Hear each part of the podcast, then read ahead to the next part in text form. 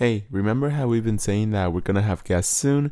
Well, it finally happened, and in this episode, we have Jake and Jacob from Flighthouse. Uh, really excited to have them. They're our first guest, and this episode turned out really, really cool. And we talked about a, a lot of really interesting stuff that I think you'll find really helpful. So I hope you enjoy it. And uh, please do not mind my voice in this episode because I was very sick and I sound dead inside. So I'm very sorry for that. And in the beginning, the mics are a little off and they're kind of all over the place and you could hear some background noise and stuff. So just ignore that for the first few minutes. It gets better after that. So uh, yeah, thank you uh, and uh, I hope you enjoy it.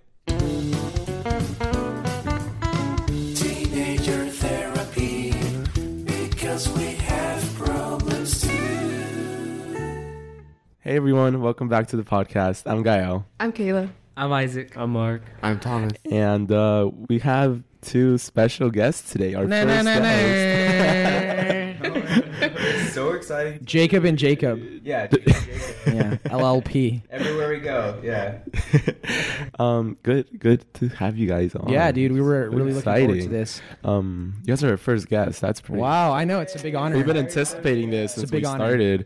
Um, yeah, people have a lot to live up to after this. yeah. they got. I we don't think anyone's going to ever beat it. I'm saying it right now. Most streamed episode of Teenager Therapy Definitely. ever. I see it. Definitely. So, um, you guys want to tell the audience what you guys do? Yeah, totally. you do? Um, so Jake and I work together at this company called Flighthouse. Um, we've kind of been developing it for about what a couple years now. couple years. couple years. Um, and in short, Flighthouse is right now the biggest media brand on TikTok. Uh, so we have like 20.6 million followers as of yesterday. Whoa. It's kind of cool. Yeah. It's pretty good. well, something. well, something. Um, but yeah, it's been cool. We've just been building it for a while, and like we've been super stoked to kind of jump on this because I think it's it's very uh, you know we, we try to speak to a a large like young adult audience, and so I think like it was just super cool that you know we were able to connect and kind of figure this out. 100%. Yeah. Yeah. Yeah, so for me, my name is Jake. Um, I am the brand director of Flighthouse, and basically just making sure that everything is staying consistent and um, across platforms, and also just making sure that we stay, um, at you know within our core values, and then also um, looking for the right people that fit our brand is, is kind of like uh, something that I'm, I'm pretty passionate about Sick. and what I like to do. So Um, yeah. do you mind scooting it a little closer? Okay. Yeah. Yeah. How much of this do you edit and post? Um, no, Not a bunch. just a lot of pauses. Nice. Yeah, and sometimes we mess up. We gotta be like, okay, Yeah, like you're probably gonna cut this out too. Yeah, we can keep it in if you want. we could. keep it in. yeah, that's true. Keep it. Come on, keep it authentic. we've been wanting to do like no cuts. Yeah. it's hard. yeah, I feel you. Um, that's cool. So I know Jacob, you do a lot of podcasts. Like you've been on three that I've heard. yeah. Um, you kind of told your story a lot, so I kind of know what you do. But um, I wanted to talk to you, like you, Jake, because I don't know much about you. So like, um, just kind of you want to tell us, you know, your story growing up, high school, what kind of things you were involved in and stuff. Hundred percent. Yeah, yeah. So growing up, I was always super into. Um, I, I definitely more of a quiet, you know, kind of person. Um, went to high school in a really really small town, about fourteen hundred like people in the town alone, and there was like sixty people in my high school. Whoa, Um, yeah, really? yeah, insane, right? Wait, did I say in my high school? No, in my class. Oh, Oh, dude, I was like, that's a daycare. what the heck? Yeah. So that was a real school. drove like buggies to school and no um yeah so uh 60 people in my class um and so i think it was i, I don't know i had i had my group um we all definitely got along but there was definitely just some you know things that i had to like boundaries for me to break and like ways you know for me to kind of discover who i was. Um, so i i got into uh, acting and I, I enjoyed that. Theater was great. Um, tried to involve myself in the community as much as possible. And um, then started like writing music a little bit. And that was like Ooh. that was a big uh, thing for me. Like definitely like What kind of music? a huge stress reliever. Dude it was like electronic pop kind of stuff Oh, really? yeah, it was pretty It's dope. yeah no so um i did that and then um went to school for audio engineering uh got my bachelor's in that and then I moved to LA because I was like, you know, I want to work in a studio or something like that. But it's really, really crazy because like sometimes life just doesn't do what you think it's going to do and it always turns out a lot better and um, i came across uh, create music group got there um, and that's kind of around the time that like uh, Flighthouse was being discovered and and um, i was able to just hop in there and uh, and because I, I loved it. I really thought that it was cool. I thought that there was something there and like jacob definitely like believed in it and and uh, i was like guys this this is like this is like the next young adult like thing. Like we can really really change the culture here. Yeah. and so that's kind of like that's my story that's Wow. that's how we yeah yeah Amen. So when did you meet Jacob? How long have you known him? Uh, we met in 2017. Oh wow.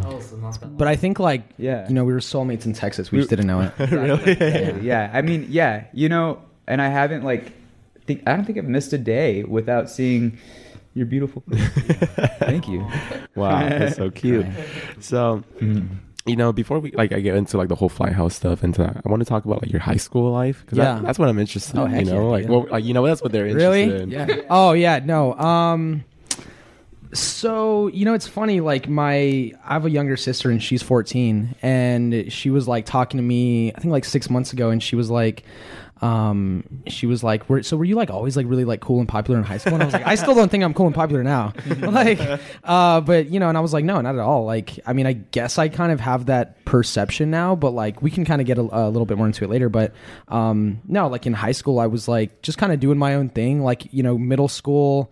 So like i'll just kind of walk it through right? Like i feel like in elementary you don't really know yourself that well so you're just kind of going with the flow and you're like so young that you can't really Yeah. comprehend like I don't want to say emotion, but like it's not to the degree that it starts to step up into in like middle school and high school, like as far as like me- mental and you know all these different things. And then middle school, you're like figuring yourself out a little bit because in middle school I would like uh, play a lot of instruments and but I was always like I had my group but I was definitely a little bit more. I had my group and I had my hobbies and my passions, you know, like acting and music and and all these different things. But um, and this is something that I've learned recently is like in middle school I would compare myself a lot to other people around me and I'd look at like oh the, the cool kid wears Adidas like I'd beg my mom for Adidas and she'd buy me Adidas and I felt like you know I was like cool like them. And then high school kind of came and uh, most of the kids that went to my high school the high school that most of them were at before was another public school and i went to uh, a charter school. So then when i went in i only had like five or six friends and everybody else was like everybody else came from the public middle school. So they all had like dozens and dozens and dozens of friends. And so you know and the thing about high school is like uh, yeah, I I don't even I don't know how it is now, but I, I and feel free to jump in. But like, you know, people aren't the nicest, and like as you get older, like people start to get a little bit nicer and more kind. I feel and just more empathetic. But yeah, high school and school in general is like can be a big bubble sometimes. Um, but okay, so freshman year starts and. I'm still kind of like figuring out my way and I'm I'm still kind of in that middle school mentality where I'm like I got to be cool, I got to make friends, I got to like, you know, be in the cool circles. And then I did that until you know, probably my first half of my sophomore year. Mm. And that's when it just kind of clicked with me that I was like, this is kind of, I don't really know exactly what happened, but it was literally like almost seven years ago to this day that I started my like first YouTube channel and I was like I'm just to start uploading music that I like and cuz I was producing music at the time and so I started to kind of like promote it on you on or I was my plan was I want to blow up the YouTube channel because I wanted to have an outlet to promote my music mm-hmm. and I just kind of fell into this like whole hobby of like starting the YouTube channel and then starting a record label and then you know it's like I reached out to this blog and I was like hey I'm like 24 years old and I was like bullshitting them and I was like I was like I was like 14 at the time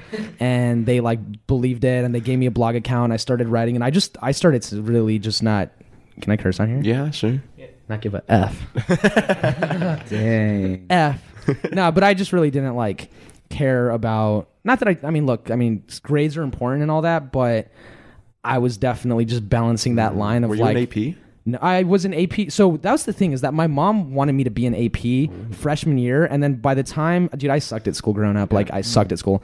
Um, by the time my first half of my freshman year was ended or first semester, I probably dropped out of all my AP classes. I was like, this is I was like, this is ridiculous. Mm-hmm. Um, like it was like just hard for the sake of being hard. and like even my my mom uh, was talking to me the other day, and she was like, "Hey, should Sophia join?" My younger sister. She was like, "Should Sophia join?" Uh, do you guys have Ivy classes here? I've heard of Oh, Ivy, no, Ivy, heard of Ivy, them, yeah. something like that. I think, it, or no, or is it Ivy? IB? IB. Is it IB? IB. It's okay, IB. it's like a step above AP, Yeah. which is ridiculous because AP itself is already freaking crazy. Mm-hmm. Um, and I knew, I knew kids, my friends in high school that did, did IB or whatever you call it, um, and they were stressed all the time, dude. Like they had like no social life. They were always stressed. You'd be like, you'd see them at lunch doing homework all the time, and here I was like sophomore year of high school, just like screw this i'm gonna go to the library and work and like barely passing by um, but anyway so we can we'll fast forward and then we can dive into specifics but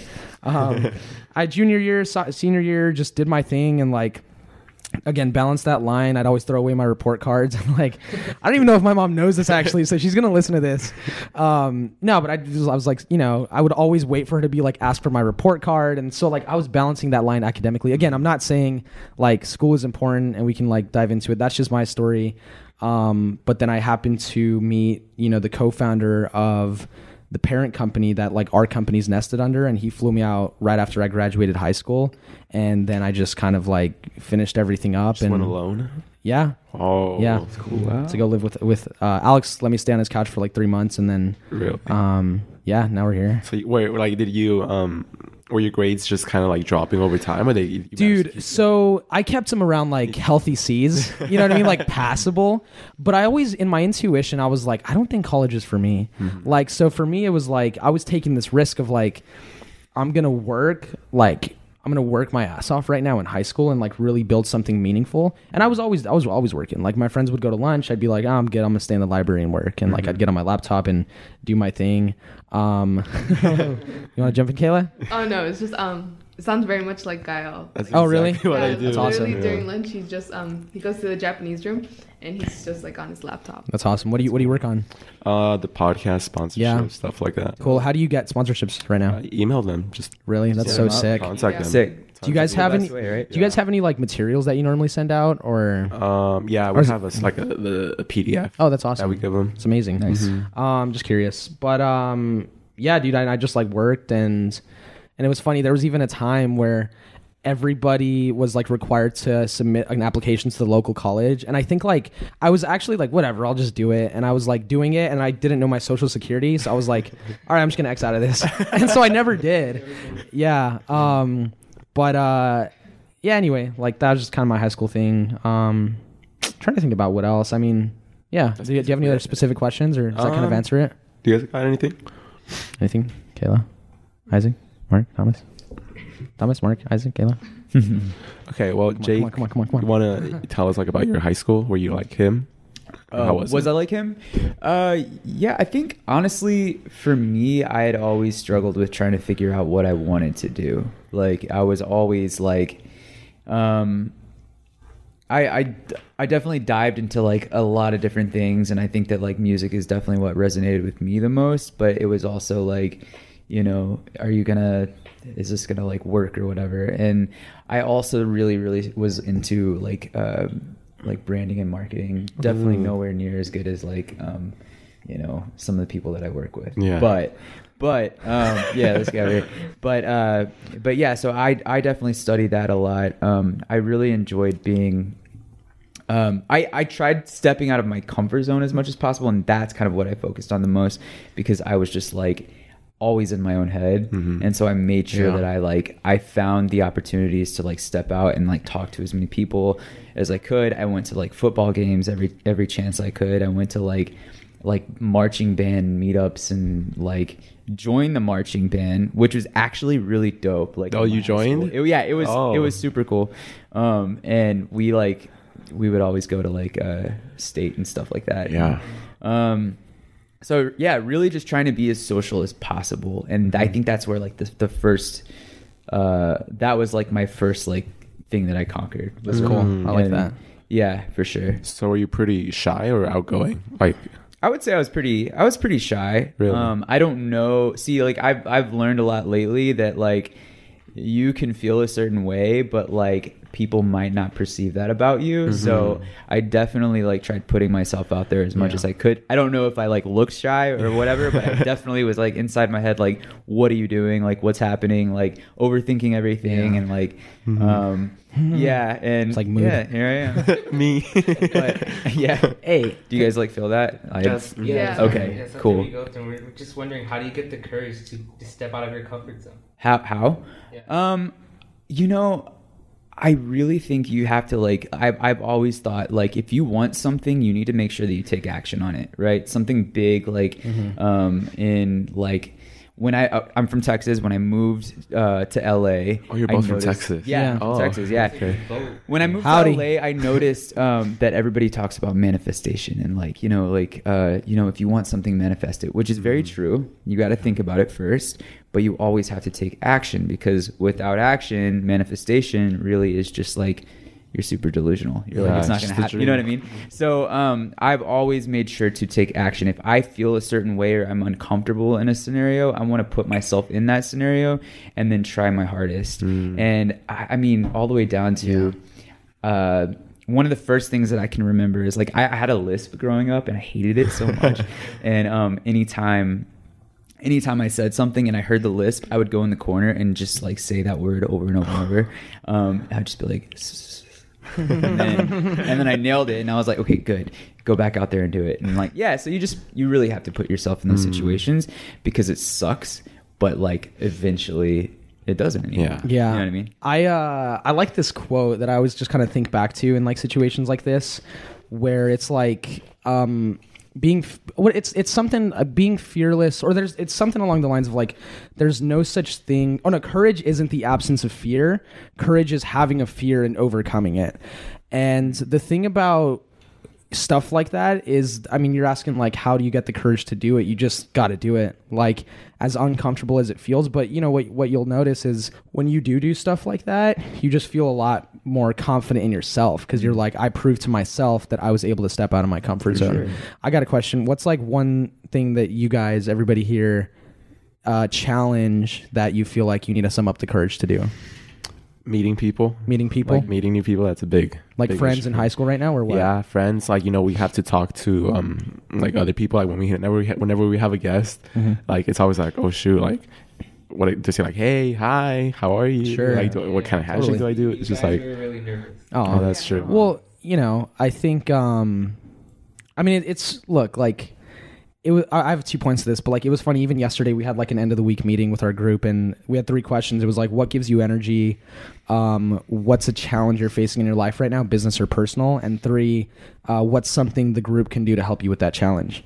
And I mean, also a shout out. So like, you shout someone out in the group, and uh, our graphic designer G um, his was like, you know, he was like, you know, I just struggle right now with like social anxiety and self doubt. And I was like, dude, I go through the same stuff. Like, I think it's a human thing to do. Like, naturally, like, yeah, you're flowing sometimes and you're hanging out and doing your thing. But, like, yeah, I think when you're, you know, everybody creates this, these expectations in their head. And, and I think part of it is like, at least for me personally, the humility that I have where it's like, I generally don't walk into like it's good to have confidence, but like I'm not walking into a place like I, don't, you know, Yeah, it's my my spot. seriously. Yeah, it's just you know play it by ear, whatever. But um, no, that's cool. So meeting people, um, that's cool. What about you, Kayla? Um, yeah, same like Gael. It's just uh, normally I'm like somewhat shy, I guess, but Uh-huh. um, yeah, just meeting new people, making that initiative to actually get to know the other person. Yeah, totally. Yeah. I think one one really good way of just like meeting new people is like I said, you just like I don't know, pick a number in your head, be like, uh, this is yeah, I'm gonna meet three people today, and literally just put yourself in the scenarios to do it, and like it might be the, the most awkward thing. Yeah, even if it's awkward, that's it's gonna fine. be so it's fine if it's awkward. awkward. Yeah, it's practice. just That's the way you got to look at it. Yeah. Hey, you got a piece of gum? Excuse me. What? Uh, yeah, it's never mind. practice. It's a social experiment. I'm No, all that all that stuff is practice. Like, yeah. um yeah it's practice like it's gonna feel like look when you start playing an instrument you're not gonna be the best at first right you gotta practice every single day it's the same exact thing you gotta just practice and it's gonna feel uncomfortable at first but you gotta just do it and it we're i mean you know we face challenges every day but um you know it was funny like i was at this marketing conference earlier this week and i went alone and but I met like the CMO of like Sephora and Gap and uh, I don't even know if I should, I should be saying this, but whatever. uh, I met you know these like these big people, and you know it's like once you're in that environment and you're just flowing. It's like, look, because I have this pressure. I give myself this pressure where I'm like, we spent money to come here. If I don't make connections, like, what am I doing? What am I providing for the team, right? So then I'm pushing myself and I'm like in an elevator and I'm like, hey, I like your blah, blah, blah. I'm, I'm in line at Starbucks. I'm like, hey, like, what'd you order? And like, and then it, it's weird, but you just like I was there for three days, and I felt like I got like three days of social practice that like the average person would get in like six months. Yeah. like I felt like I was socializing with so many people that like by the time I got back here, like we were hanging out at this restaurant, and then my friend was like, "What do you want to do?" I was like, "Let's go meet some strangers." like I was just Yeah, like ready to like meet new people. the confidence. Yeah. Yeah, like So it's know, practice, you know. The more you do it, the more you're just like. And look, like on the topic of social anxiety, at least it's like everybody's in their head about something. So it's like again, don't like no one.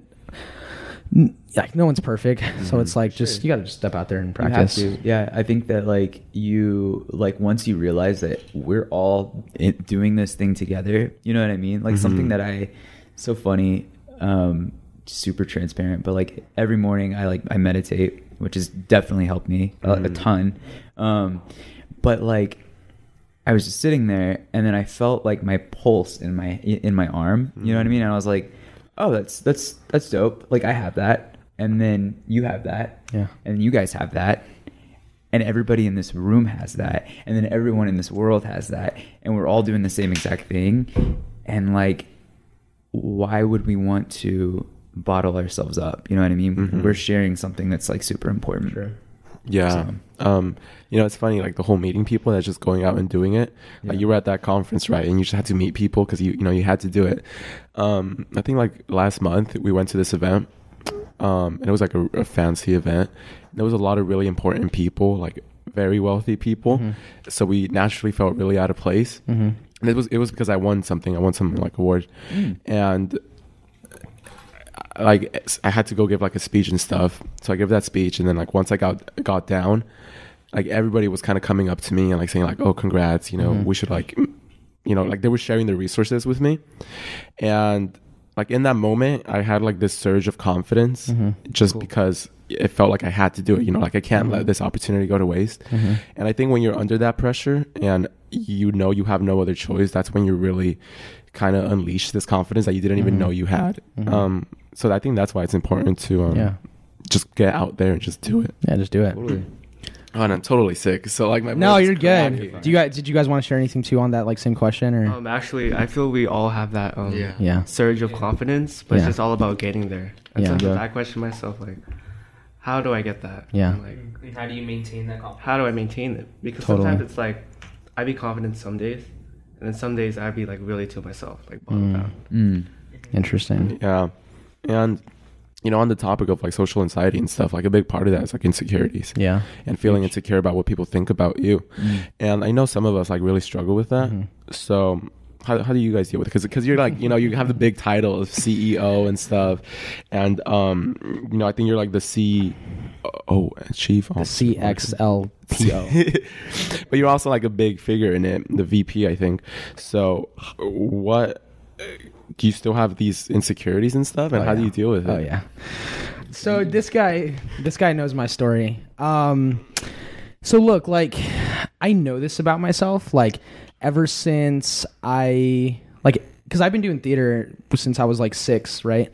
So I did that for like six years, and I think just naturally being up on stage and performing, like, you gain a lot of confidence, like being in front of people and whatever. Um, and so like, like I think everybody this is a really interesting story, but I, I think everybody has like challenges that they need to face in their life, and everybody's going to be different, right? Um, we're all blessed with certain things. We're all, I don't want to say even, not cursed is definitely not the right word, but we're all, you know, blessed with certain things. We're all given certain challenges, but I think there's beauty in even stuff that might seem as like, oh, why was I born like this? Why do I have this feature about myself? And you might look at that as, a negative or or you you know you compare yourself right but we're all living our own journey and so if you get too caught up like looking to the left and right you're going to lose track of like finding yourself um so you guys probably wouldn't guess this about me. I know Gael saw my Instagram post. Um, dude, one thing that I don't know why I've been insecure about since I was like 15 is my teeth. Because I have this like little crooked thing right here. Yeah. You see it? Like, so I, I started doing Invisalign like a year ago, and so it's moved a like a pretty good amount. But I have like three more months left on treatment, um, and like I'll, I'll just kind of I'll riff off of this a little bit, but like, um, like I remember I was like 16 and like I never had braces, and my and I asked I've asked my mom about it before, and she was like, well, I always thought like you had like fine teeth, like you know you didn't have like crazy bad teeth or anything, and I remember being like 16, and I had a it was like a broadcast journalism project, and I had to be in front of the camera, and I was like looking at my my teeth, and I was like, oh, that's kind of ugly, you know, that's what I was thinking. I was like, oh, that's kind of ugly, whatever. But I never braces was one of those things where I was like. How do you even get braces? Like, do I ask my mom? Does she just one day come up to me and say, "Hey, let's get you braces"? You know. Um, and so I just kind of rocked with it. I was like, well, whatever. Like, I'll just not. It's not like crippling or anything, but um, you know. So I, for the past like, yeah, I don't know. I guess what sixteen, like seven ish years or five, five, five years. Math. um, you know, I've just kind of rocked with it and you know, ever since like, especially being out here in LA, right? Like, there's a lot of pressure to, and I don't want to say, I think may, people put this pressure on themselves because we, because like I look around and I see this dude with like perfect, like white smile, straight teeth, and I'm Yeah. like, damn, his teeth look good, you know. But and but look, a healthy mentality is you can't get too much into like into thinking, oh man, that I life would be so great right now if I had if I had had braces in high school. Or you got to just be like, what can I do right now, right? And like Jake said earlier, we have these insecurities about ourselves. Uh, what is action we can take to fix it, so that I don't go. And I've thought about it before, right? I'm like, like, do I need it? Like, because some people have told me they're like, oh, well, I think it kind of gives you character, and I was like, I guess that's a, I guess that's one way of looking at it, which which is a very positive thing to say, right? But I've thought about it. I'm like, is that superficial to like want to do that? Because it you know it feels like, but wh- also why I don't even know why. I I mean, we've created a society where it's like you look on all these magazines and it's like you see these people with these perfect smiles and mm-hmm. you know these like amazing bodies and blah blah blah blah blah. And I think that's where a lot of that like pressure comes from. Um, but anyway, you know, I'm taking action on it. And but you know what was really interesting? and this is a trip to think about, right? Because I don't really think too much about like my own talents, or I don't really know what they are. I just kind of do my thing, and I guess I've made we've made it here, but no one else notices this. Like, if you look at like the Rolling Stone thing that I was in, like my smile looks good, but then I look at my bottom teeth and I'm like, fuck, like you know, you can see it. Yeah. Yeah. And it's weird to be like, as insecure as I was about that thing, I somehow made it there, right? And but dude, like, it's it's definitely unhealthy the amount that I think about it. Like, I'm a very social person, and I like talking to people, and I like hanging out and doing all this. But just for whatever reason, it's like anytime I'm like out, it'll just hit me. I'll be like, ah, dude, you know, I'll think about that insecurity. Um, but again, just overcoming it and just having, and, and again, like everybody's different. Like some people are like, oh, that's such a not in like a bad way, but they're like, oh, that's like kind of a silly thing, or, or not silly, but just like, oh, like it's not that big of a deal. Um, but you know, it's kind of helped to like, I did like a whole Instagram Instagram post on it, just kind of like J- me and Jake did like a little photo shoot with like our liners and stuff, and hopefully we get an Invisalign brand deal soon too. But um, yeah, that's Yeah. It's been my thing, man, and I think everybody has their own journey, right? But that's just been my thing. Yeah, and it's good that, to take action, like p- posting it publicly.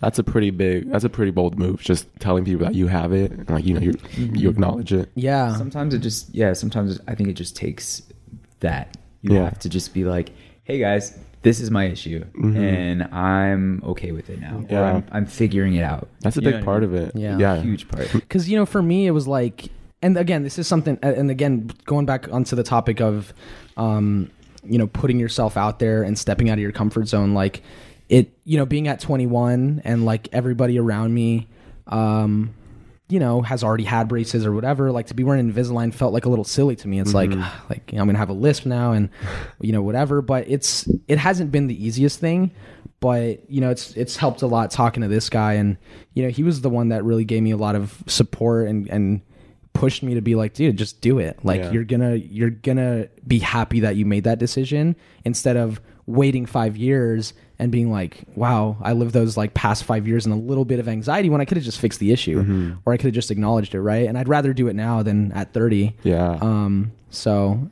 even though I'm relatively older than, or excuse me, even though um, everybody around me is relatively older than to when most people get like orthodontic treatment, um, I'm you know I'm thankful I'm doing it now. yeah, you're still you're at least you're finally doing it. totally. Um, Jake, did you have any insecurities that you Oh really struggled with? boy, yeah, yeah, definitely. Where's the list? No, I'm kidding. Where's the list? Uh, let me pull out my no. Um, yeah, I have a lot of anxiety, and to the point to where um, I I definitely overthink a ton. I I make up scenarios in my head that are completely not even there. Like, you know what I mean? At all. And to the point to where it's been like really insane lately. And a lot of the times it's like the older you get, the more you're going to be like, uh, I need to keep up. I need to make sure that things are like, I, I need to make sure that I'm like setting everything out because like things move so quickly, right? and you have to move quickly with it. And so here lately, I've just been like, you know, what is this anxiety? Why is it like so bad to the point of like the other day, I was just like, or not, not the other day, like about a month or two ago, I was like, I don't even want to leave my house. I don't even want to like I don't want to go out. I don't want to like start anything because I'm just going to mess it up, you know? And um and I get yeah, and it, I guess it turned into like some kind of a panic attack like situation. Really? Yeah, so I um like I think what's really really helped me one like I said meditation um two talking about it. You have to talk about it. Yeah. you have to. You have to have people that you can fi- confide in. And even if it's just one person and jacob has been like definitely like a super helpful helpful person for me um and also my mom because i love her. Um but if you if you don't have that you gotta you gotta find it you know what i mean you have to talk about it um and then i decided that i'm probably gonna do therapy Really? Nice. yeah to That's just talk about it because it's like Yeah, you I've heard know a lot of good things about that. yeah, 100%. percent You can go to the gym, you can work out, you can like build your muscles, you can like, you know, like make yourself like look aesthetically like better and healthier, but we sometimes forget about our minds. And Yeah. I think that the more that you add on, the more things that are going on in your life, talk about it in therapy. Sure. Because it's I like very, that. very serious. You, you think there's a pretty big stigma with therapy? There's a big stigma with anxiety and mental health Mm-hmm. uh, in, in general because no one talks about it. Yeah. Uh, I think that we're in a really, really great time right now where we can be talking about these things and people are actually going like, oh wait, I have that too. Oh wait, why do I feel this way? I'm not supposed to feel this way. Um, I've tried so much um, for my anxiety and my my depression, um, and it's so weird to even say it out loud. Yeah, you know what I mean? it is. Um, I've tried so much to the point to where I was like, I'm going to the doctor and I'm going to figure it out. Talk to a psychiatrist. And he's like, we can do medication, and that was huge for me. And I, I I've never told anyone that except for Jacob. Um, and you guys now. Yeah. and, yeah, and the whole world. Yeah, and now Hey, fifty thousand. Yeah, a couple thousand. um, yeah. yeah, to the point to where it was like, let's talk about medication. Let's figure it out. Um, I I would I don't I'm not condoning something that like you have to kind of figure that out for yourself. Yeah. If that's an issue, like then talk to a professional about it. Make sure that you are under like good supervision and do it properly because there's there's a lot of issues with uh, drug abuse and and um and it's real. Yeah. it's super real and it can happen to anyone. So Yeah. you just have to make sure that you're like focusing on it. That has that's helped my mind more than anything. I've been able to like it's changed my my life like in my job and like i mean we had a crazy shoot yesterday and i was just like it's all good we're fine like this is great and everything ran smoothly because i i just took action on something that like i needed mm-hmm. you know what i mean Yeah. So, yeah, I definitely think there's a big stigma about it, Yeah. but we need to talk about it. It's important and it's, Yeah. it's scary to talk about it, you know, like It saying is. it out loud. The word like, you know, I'm saying like you're depressed. That's Yeah. a pretty that's a pretty bold move. Well, yeah, especially like you know, for me, there's a I I feel a lot of pressure sometimes where it's like having this leadership role and having done so much, and it's like, am I like am I allowed to be depressed? Like I think Yeah. about that sometimes, mm-hmm. and and look, I think for me, what works for me is like I even tomorrow is going to be that day for me, but I need to have at least a day where I can just like organize my mental and my method sometimes is like if there's like problems in my head like oh what do people think about this to you da da da i sort of pair it up in a way where it's like well dude remember how many blessings you have in your life right now like you know we're living we're breathing we're healthy so there's like you got to think about that too and, and have gratitude for certain things um, so that you don't let the negatives kind of like overcome you Yeah. Um, what about you guys really quick insecurities if, if you guys want to share Um, I grew up. I mean, I'm still really insecure. I still have that. I still have that middle school mentality to try and impress everyone. sure Like, uh, junior right in high school Yeah. love you guys okay mhm, and whenever like I go to school and I'm, I'm not really feeling it, or I try to go for like a lazy kind of fit. Is I still put so much effort into Mm. everything I do, like in my Instagram and mm. everything. Mm-hmm. So I don't know. Okay. I'm just wondering how you guys kind of got over that. Mm. Is, okay, so insecurity with like people like people looking at you in the hallway being like, "Oh, he's wearing a Nike jacket. That's whack." Like is it mostly is it mostly perception clothing Yeah, based yeah. from my understanding? Okay, Yeah. interesting. Um I think I understand why high school is hard because you see the same it's so social and you see the same group of circles every single day and people talk. That's just the reality of it.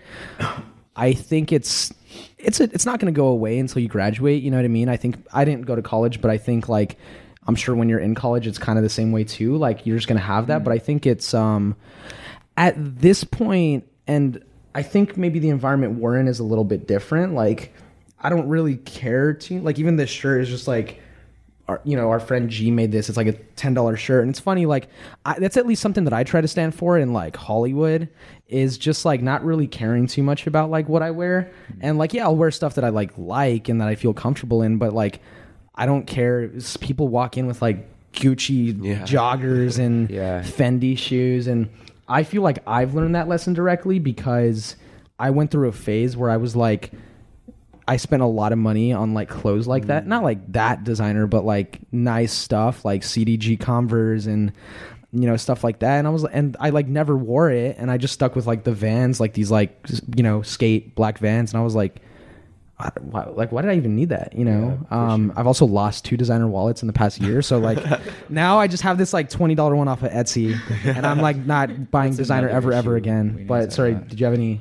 input No, I. I think like uh, so the question was how did you get over like like the perception like like people judging you in high school Yeah. in general. Okay, got it. Um, I think that it's really, really important to do what makes you feel comfortable, first of all. Um, and it's super easy to say, but like ultimately, we all try to impress people. We we all have this like pack mentality where it's like we are all like we want to be liked, we want to be um, accepted, and that's that's totally okay. We're all in this together, right? Mm-hmm. Like, and there's a lot of people that don't get that, and they they um they kind of like judge you for that. Um, but you have to be you, you have to be comfortable with, with, with who you are first um, and then let that express yourself in your clothing if that works. You know what i mean? Express express yourself in like the way that you i don't know i wore a headband today because i like it and i don't care. Um, but also um, I think that there's going to be people that are are going to have something to say about the things that make you unique. Have something to say about your superpowers. Have some, you know what I mean? Have have things to say about what makes you who you are. Mm-hmm. But what creativity is and what self expression is is being unique. Yeah. And as soon as I realized that, I was like, I don't care mm-hmm. what any of you guys think. Mm-hmm. I really don't because this is me. And the people that talk highly about what makes you unique are the ones that matter. Yeah. Yeah. Yeah.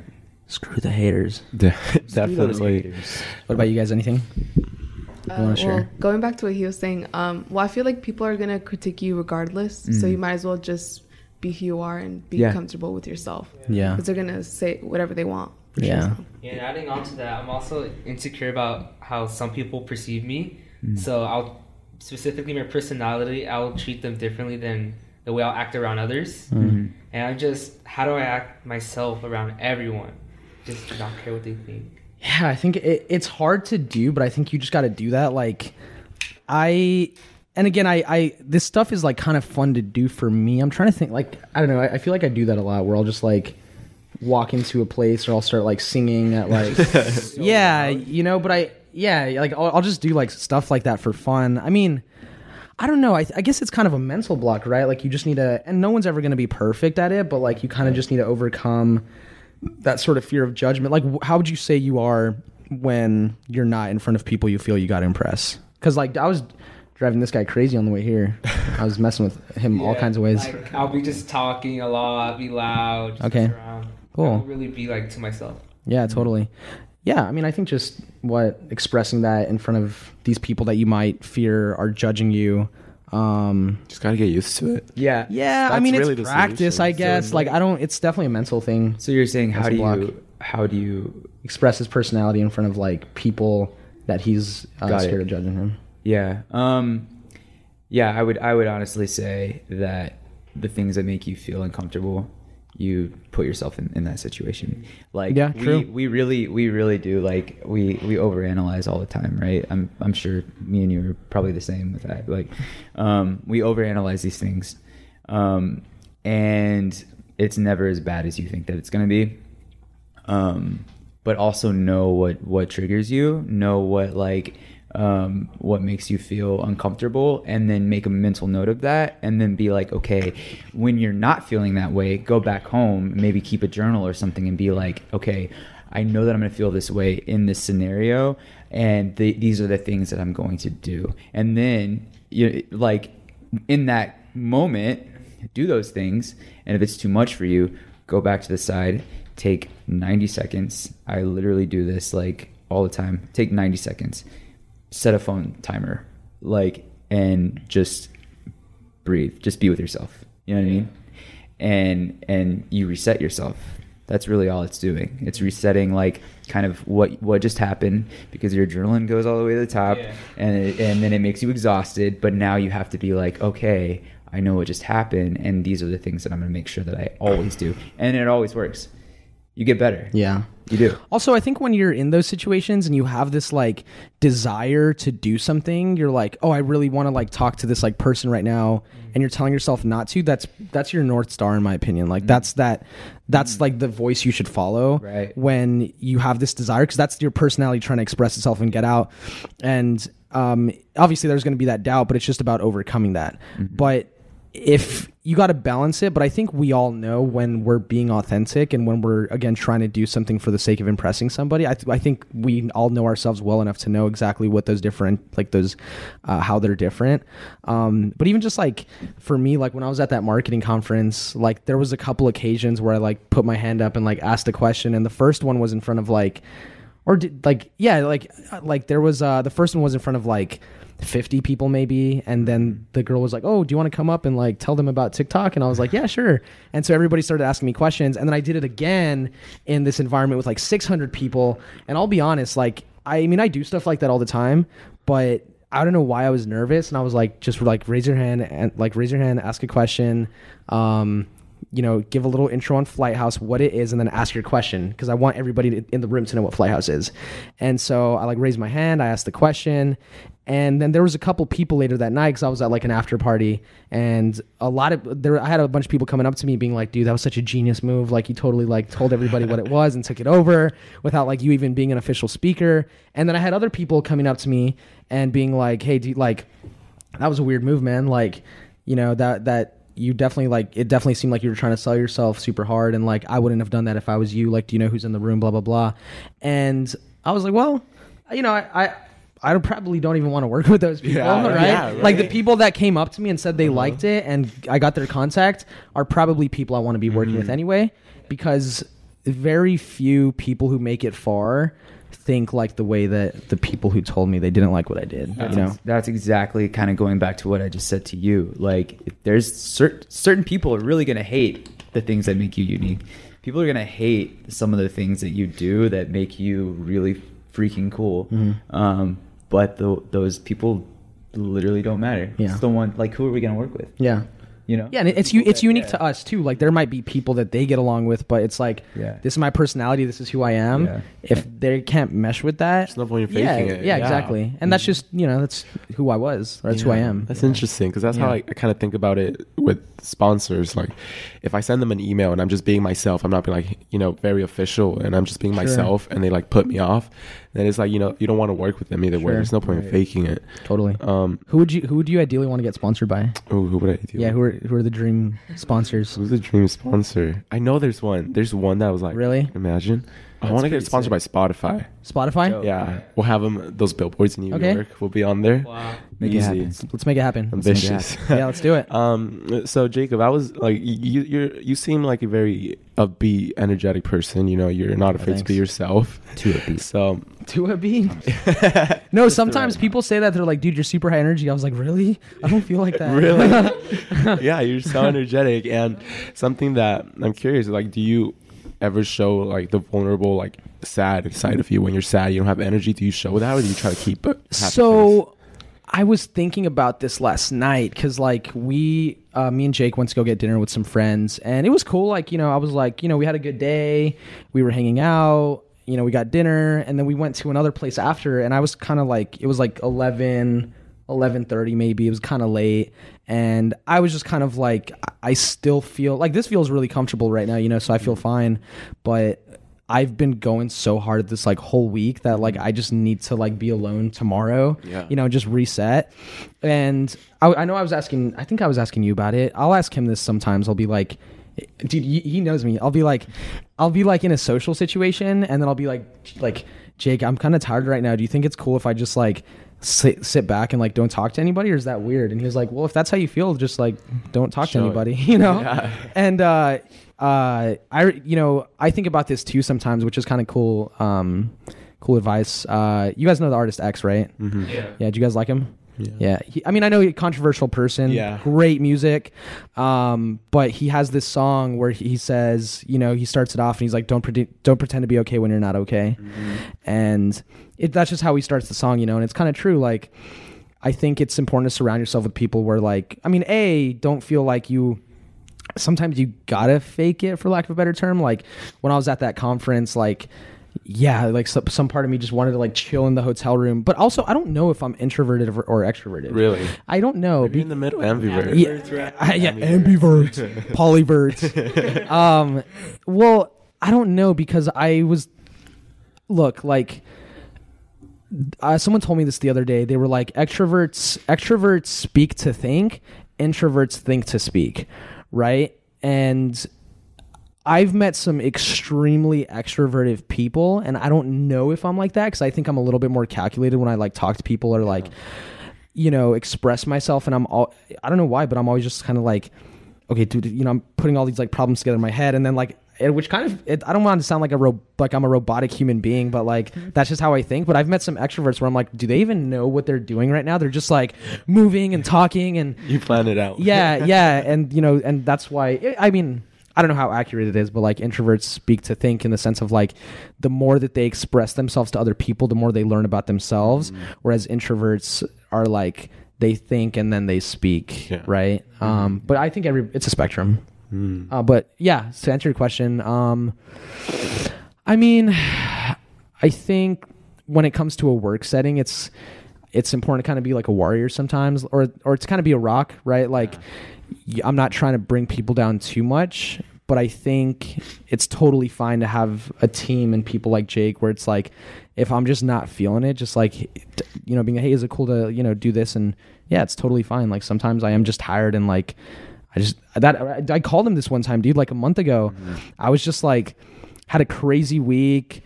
Um, I was going out every single night, just like dinners and events, and and I called him one day, and I was on Facetime, and I was just crying. I was like crying. I was like, dude, I don't like. I gotta like stop. I, I'm not because he invited me to this like party he was having. I was like, I can't go, dude. Like, I just I gotta like be alone tonight, you know. And and it was cool. I just like kind of brought it back to when I was like, because when I was like 14, I didn't manage a team. I didn't have to speak, community, uh, you know, do the whole networking thing and play the politics and do all this. Like, I would just go to Starbucks and open up my laptop and get like a cappuccino and just like work. And that's what I did that night. And it felt great. You know, it's just like go back to that. Mm, Yeah. yeah. Yeah, for sure. It's What good to. you? What was, what was the question? Do you show your emotion? Like when you're sad, do you Do I show, my it? emotion? Yeah, are you I'm sad? comfortable showing I it? am. Do you guys believe in astrology? I. okay. I, I kind of Really? I'm a. I'm like a textbook cancer.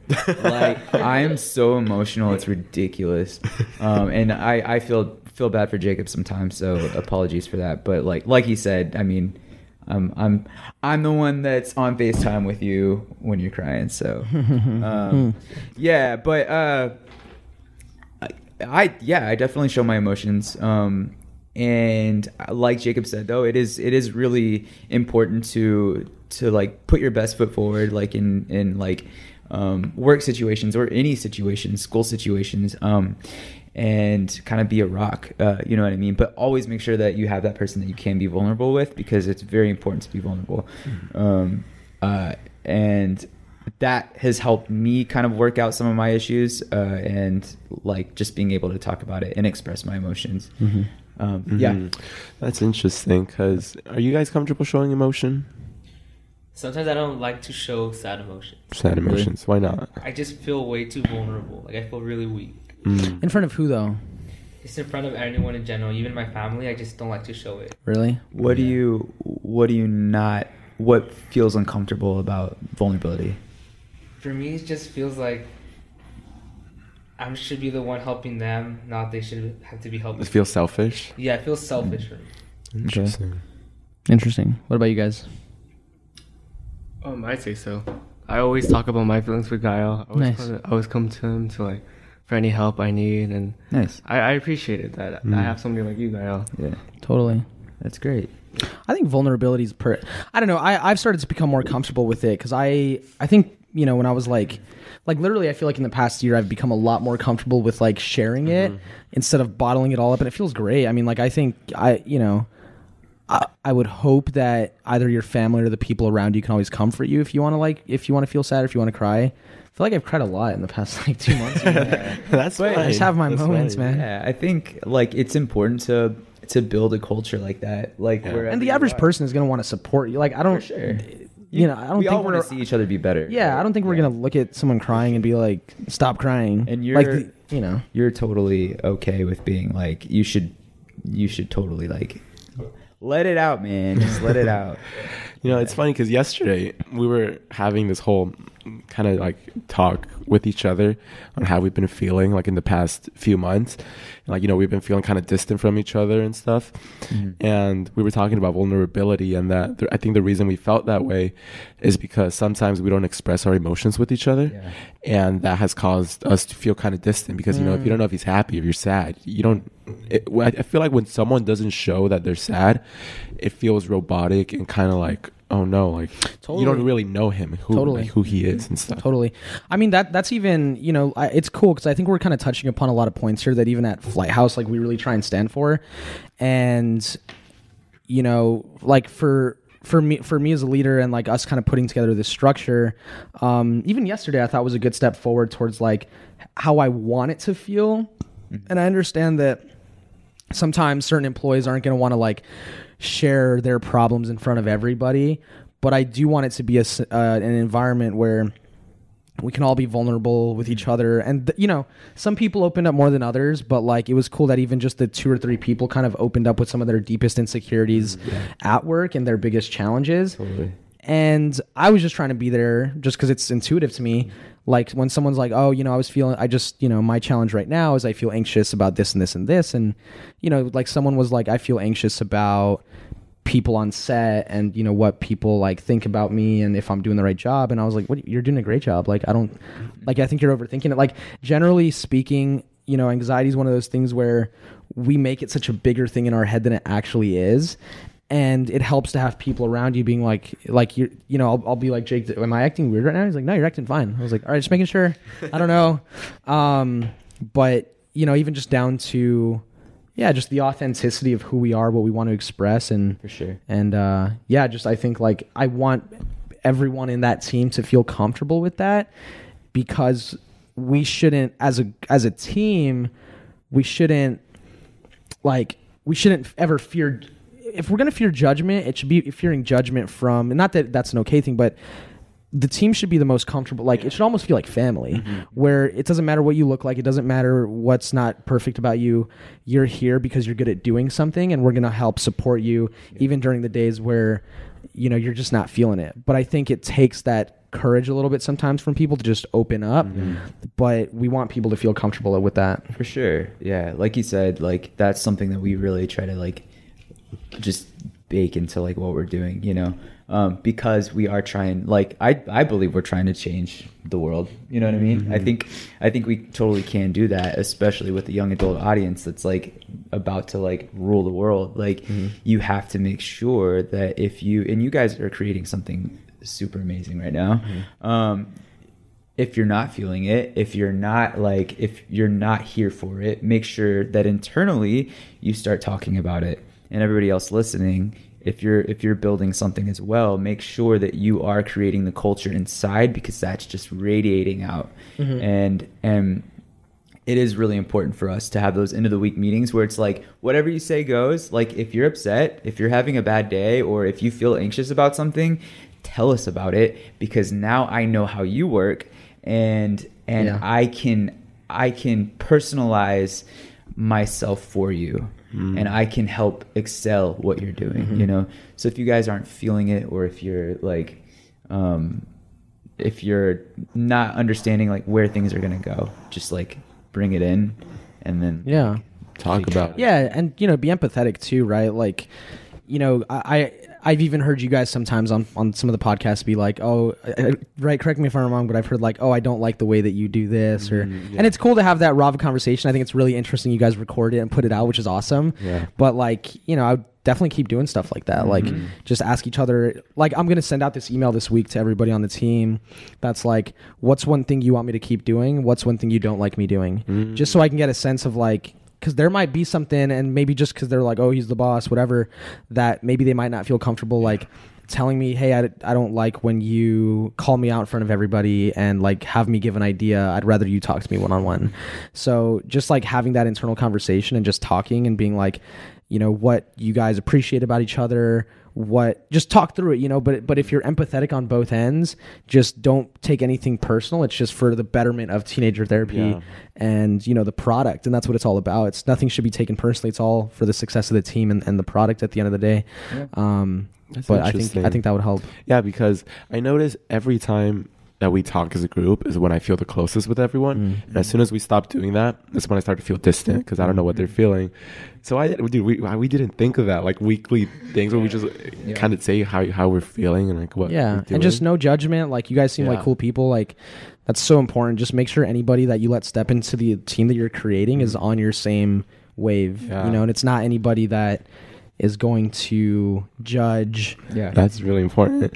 Um, and Jake, you said that you deal with anxiety, right? right. um, I think a lot of teenagers feel that way. You know, every time we ask on our Instagram stories, like, um, you know, how's everyone feeling? And they're like, oh, just I, I struggle with anxiety a lot. So I just I'm, I'm kind of curious. What do you feel? What does it feel like? Because a, a lot of people are confused. Like, am I feeling anxiety? What am I feeling? And how do you deal with it? Yeah, yeah, yeah. Um, what do I feel? I, f- I feel you have to start watching for like physical effects, right? Because everybody has a little bit of anxiety. Um, every like, and anxiety is not necessarily a, a, a bad thing. It serves a purpose, right? It makes you say like, all right, I need to get out of bed. I need to make sure that I put on my clothes today. I gotta get to school. I have to do this. I have to do that. And like, you are constantly doing something like that. And it's also kind of a way to be like, ah, I want to like, I need to back out of this situation because like maybe that wasn't the best thing I should have done. You know what I mean? And that's really what that does for you. But once your body gets all out of whack and your brain is kind of like super confused, you start playing these things in your mind that is that is absolutely not true. And the fact that you know that it's not true and then you really can't put a finger on why you still feel that way. Um, that's what anxiety is. And then also it turns into Sorry, it turns into break. more of a uh, into physical effects. So when you feel it in your chest, or when when you uh, when you like literally can't breathe, when you uh, drink as much water as you can, but you're like, why am I so thirsty? Um, When you can't even say a word, when it doesn't come out, those are physical effects that that ultimately can lead to other issues. Yeah. um, like actual like health issues, um, even like diabetes. Guys, did you know this? Did you know anxiety can cause this? Really? Stress. I never. Diabetes? Stress. Yeah, I didn't know Yeah. I think just any kind of like men- Yeah. mental toll, right? Stress, Right. Stress depression, causes anxiety. so much. Yeah. So it, and, and, And it's like, all your mind. Yeah. you really really should should take care of these things and you should find like take action like i said um, to to kind of figure out what works for you um, and that's that's what anxiety feels like um, yeah some ways that i've like you know remedied it in the past is um, there's a lot of like um i mean take care of your diet make sure you're not eating junk i love taco bell so much Yeah. But, yo, What's your like, order? What's my order? Yeah. Oh, I mean, okay. So I love uh, bean burritos, no onions. Um, We should get Taco Bell after, by the way. yo, no, bro. Yes. Oh my gosh. he knows that I will. Like literally, Dude, 100%. I'm like, I'm down. I've never Um, had it. No, no, no. Yeah, my, my order is uh, bean burrito, no onions. Um, okay, with Making me hungry. with mild sauce. I love the mild sauce, but like I don't want to be like I don't want people to like make fun of me when I'm like asking for mild sauce. So I always ask for the fire sauce too, and sometimes I eat it because I'm you know I don't want to be like. um, You get the potato grillers and then I too, do right? a, a potato Oh, soft are so potato taco. Yeah, spicy potato soft taco. Woo! Never had Taco Bell. So good. In my life. You Is it actually? What do you get, Kayla? I get the chicken quesadilla. Oh, Okay, nice. Okay. It's awesome. That's just like my go-to. It's- Yeah. yeah, like I don't even, and I like I tried it. I step out of my comfort zone, and I'm like, I'm gonna try this today. And then I'm like, why did I do that? Because my order is so perfect already. But anyway, reeling it back, that's what anxiety is. Taco Bell. Um, and if you have that issue, guys, um, make sure that you're figuring something out for yourself. Um, take a little time. Um, take 90 seconds, um, or just like keep a journal.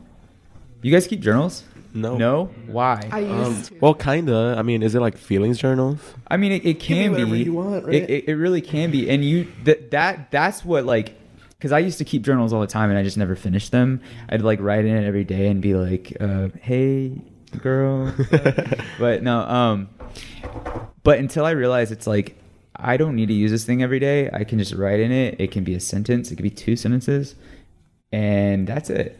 Really? I, I literally was able to be like I, I'm able to like I know exactly how I feel. I know that if I need to like go to my journal and kind of like write out my thoughts, I can. I know that if I need to like create a goal for myself, I I'm able to bullet point it out like for the next three months or so. It's a really important tool. Why, why do you guys feel like um like anxiety and all this is becoming such like a much bigger thing right now? I think people are like finally versus starting to talk about versus it. previous like generations of young adults. I th- I think that we are facing things that have never been faced before. Oh, that's true. We're on. We are um, immediately connected at all times, um, and we are comparing ourselves to anyone and everyone. Really? Um, Why? Yeah, Because of social media a lot, or Well- but even that you can compare yourself to people that you meet for too, sure. You know, for sure. But I mean, we all try to be something that, uh, like I said, like we want to be perceived as well, like as best as possible, and also like, you know, keeping up, making sure that you're doing your part. Um, Yeah. I don't know. I think that there's there's and then you have like your political climates and all that factored in. That's social media kind of spreads the bad news a lot more and Yeah. people start to like get a cynical view of the world i feel like that has something to do with it you guys saw the thing about Instagram the removing likes, oh my i just I, Yeah. Crazy. Wait, what? actually? Yeah. They're- they're well, they're, by next week, think, the, by next week they're gonna get rid of likes. I think you'll be able to see them on your dashboard, but, no one's gonna know how many likes you're getting on a post. Yeah. So it's it's starting to roll out. I think a few people will start noticing it, and then um, yeah, probably by the end of the year. What are your thoughts on it? I thought that guy Chris had an interesting outlook on it. He was like, because a lot of people look at it and the surface level answer is, oh, it's Instagram's answer to mental health, and you know, uh, because too many. I don't even know. Like in high school, maybe right now it's like, oh, you know, Todd gets only 100 likes on his photo. He's a loser. Yeah. Like I don't know if it's that conversation, which it's like. I guess, but also they're gonna have followers, they're gonna have comments, they're gonna have you're still posting yourself, right? So it's like there's so many other ways you can compare yourself that didn't feel like the reason they did it, but I think that's one reason, but I think another part which is interesting is um, to maybe make an effort to make Instagram more authentic because right now because it's so based on like like for me I know what does well on my Instagram. Like if I post like a cool photo of me with a cool back backdrop it's probably going to do well. If I post a photo of my coffee it's probably not going to do well. And I'm kind of like creating this curated and I do it from an industry perspective in my opinion just so like when people go on my Instagram they're like okay cool like yeah checks out he's legit. Like I look at it as like a digital resume. Oh, that's how I approach it. I'm not really like It's a business. oh, let me get those likes. Yeah, it's like very much like a business thing. Um, but it could be interesting if people do get more authentic with it because they're not going to really care as much about their likes and they're just going to start posting uh, photos. And I think that's why TikTok's working so well right now is because like it's just random. yeah, it's random. Anything. People don't trip about getting hundred views, a thousand views. Like people are, it's random, it's sporadic, and it's real and it's funny. And uh, you know, I think that's why they're they're thriving right now. Heck yeah. Mm, I feel like it's kind of weird The that you could still see it. likes. Yeah, I, I feel like think that kind of Don't defeats quote- the purpose. Don't quote me on that. I think you'll be able to still see it. I think I saw something too. Yeah. if you can't, it'll be interesting because like it'll be interesting for brands Mm-hmm. buying sponsored posts because then it's like how are you going to me- I mean you could probably still measure engagement. Yeah, Who, but big decision, so I'm sure they have a lot of reasons why they're doing it. that's interesting. Yeah. Um, and I want to talk about like Flighthouse and stuff and what you guys do. So I noticed you guys started out uh, as a music like remix company, Yeah. something like that. You know? Yeah. You put- Yeah. So basically, um, we acquired Flighthouse when it was at like a million something followers, um, and we we acquired it from uh, these two kind of like because I was like 18 at the time, and they were like we were all around the same age, and so we were working on it, and then we acquired it. Um, but yeah, basically the way it got started is they would upload essentially like it was like two kids, right? yeah, it was two kids. Edits and remixes of songs that like weren't available on Musical.ly at the time. Mm-hmm. So Musical.ly's library was mainly like whatever you could find officially on the app, and they were uploading like edits and remixes and all these different things where it would be like, you know, side to side mashed up with like Post Malone's, mm-hmm. um, I don't know, like Rockstar or whatever, mm-hmm. and it sounded really cool. And some of our videos got anywhere from like 10,000 to 100,000 to a million reposts per like upload. Mm. And that's what really grew it. And then in the past six months, we've sort of pivoted to become like a short form mobile content brand on TikTok. And yeah, I mean, that's kind of where it started and where it's at now. That's interesting. And how did you learn to like do all this? How do you go from being like an 18 year old and then like suddenly you're like the CEO? Like Yeah. who teaches you this? How do you figure this out? I'm I'm still figuring it out today, dude. yeah, out. for sure. I think I've thought about this. I think a lot of it is intuition. Mm-hmm. Um, it's interesting because I've started to become more confident in like my knowledge and my abilities. Because I remember when I was like se- 17, like I was still confident, but I would definitely meet people and be like, wow, this person's like so smart. They have like all this info. And then what you start to learn is that everybody's figuring it out every day, hmm. including the people that you think know what they're doing are still figuring it out. Some people just have more experience than others. But now I feel like I can hold my own in a lot of conversations. Like if somebody's like digital and growth and boom, I'm just and I'm also very honest, right? Mm-hmm. Like people look at me as like the TikTok expert sometimes and they're like, "Yo, how do I get to a million followers?" And I'm like, First of all, a loaded question. Second of all, that's a question for people on our marketing team. Mm-hmm. I don't know how to do that, but they do. Mm-hmm. You know, and that's their job, and that's that's that's what they do. Um, and I learn about the process, and I know enough to sell it, but the way like 16 year old me would have answered that question is like oh i gotta show them that i'm smart so like let me k- k- tell them the answer. But now i'm like if i don't know something i'm like i don't know. Mm, like yeah. i don't know right? Like yeah just if i don't know something i'm not gonna like bs i'll just say that i don't know because like know. um yeah we're you know we're learning every day and i think that's perfectly fine Most you to- people know that. Like most professional people know everyone's learning and they're like willing to help. Yeah. People are willing to help for the most part. totally but yeah i mean in the professional industry like in professional or in the professional industry at least like you know you got a lot of people that just kind of like have put on this image and like they know everything and they know everybody but like i think you know even to your point earlier about like how to express yourself i think I love I love a lot of the other people that are like outside of our team because uh, like mm. there's like people that take themselves so seriously, right? That it's like my way of countering that is to be the complete opposite and just be like I'm just gonna be super like goofy in this meeting because and they start laughing, you know what I mean? Like they start cracking up and they like break character because there's a lot of people in entertainment that like take themselves so seriously and I'll just you know like I'll be super sarcastic back and like not like to them but just like oh this is like it's funny. There's a lot of humor, in my opinion, with how serious stuff can be sometimes. Yeah. You know? Yeah. Yeah. And Jake, what kind of stuff do you with do? antics. Yeah. So what'd you say? I said you're familiar with the antics. Oh, all the. Do you have a favorite moment of mine, actually? Nope. Yes, you do. Come on. Let's hear Uh, it. uh what, what, what do I like that you do? Um, I'll, I'll tell you one thing that I like that you do. okay. Yeah. Go for it. I was too- Okay, there's this one thing that he does. This is very simple, but like when you feel like you do this like sarcastic thing where like when you like want to show that you're like sick or something, you're like, "Brr." you know what I'm talking about? Oh yeah. Brr. like, Oh, like if I'm like, like if you think that something's gross. oh yeah, yeah, Brr. just like it makes me gag. Yeah. Yeah. expression. Yeah, that's right. That's what it's. uh, wow, what do I like that you do, man? There's, like, so many. There's so many things. What do you do? Oh, he has this bit where it's like he's like he's like a like a in a gospel choir or something, Oh yeah. and he's like, oh, oh yeah. Praise the Lord. it's like yeah, it's like the funniest thing you do. Got some Taco Bell after. Please. okay, real into that. No, uh, what do I do? Um, I, like I said, a lot of the a lot of the brand stuff. Um, focusing on just making sure that it's consistent, making sure that we're creating a culture that like we can be proud of and inside the team, and then also out. Like, what are we? Um, what are we really? You know, like we're a, we're a content team. Like we we make entertainment for young adults that it just happens to be in the palm of your hand, like at all times.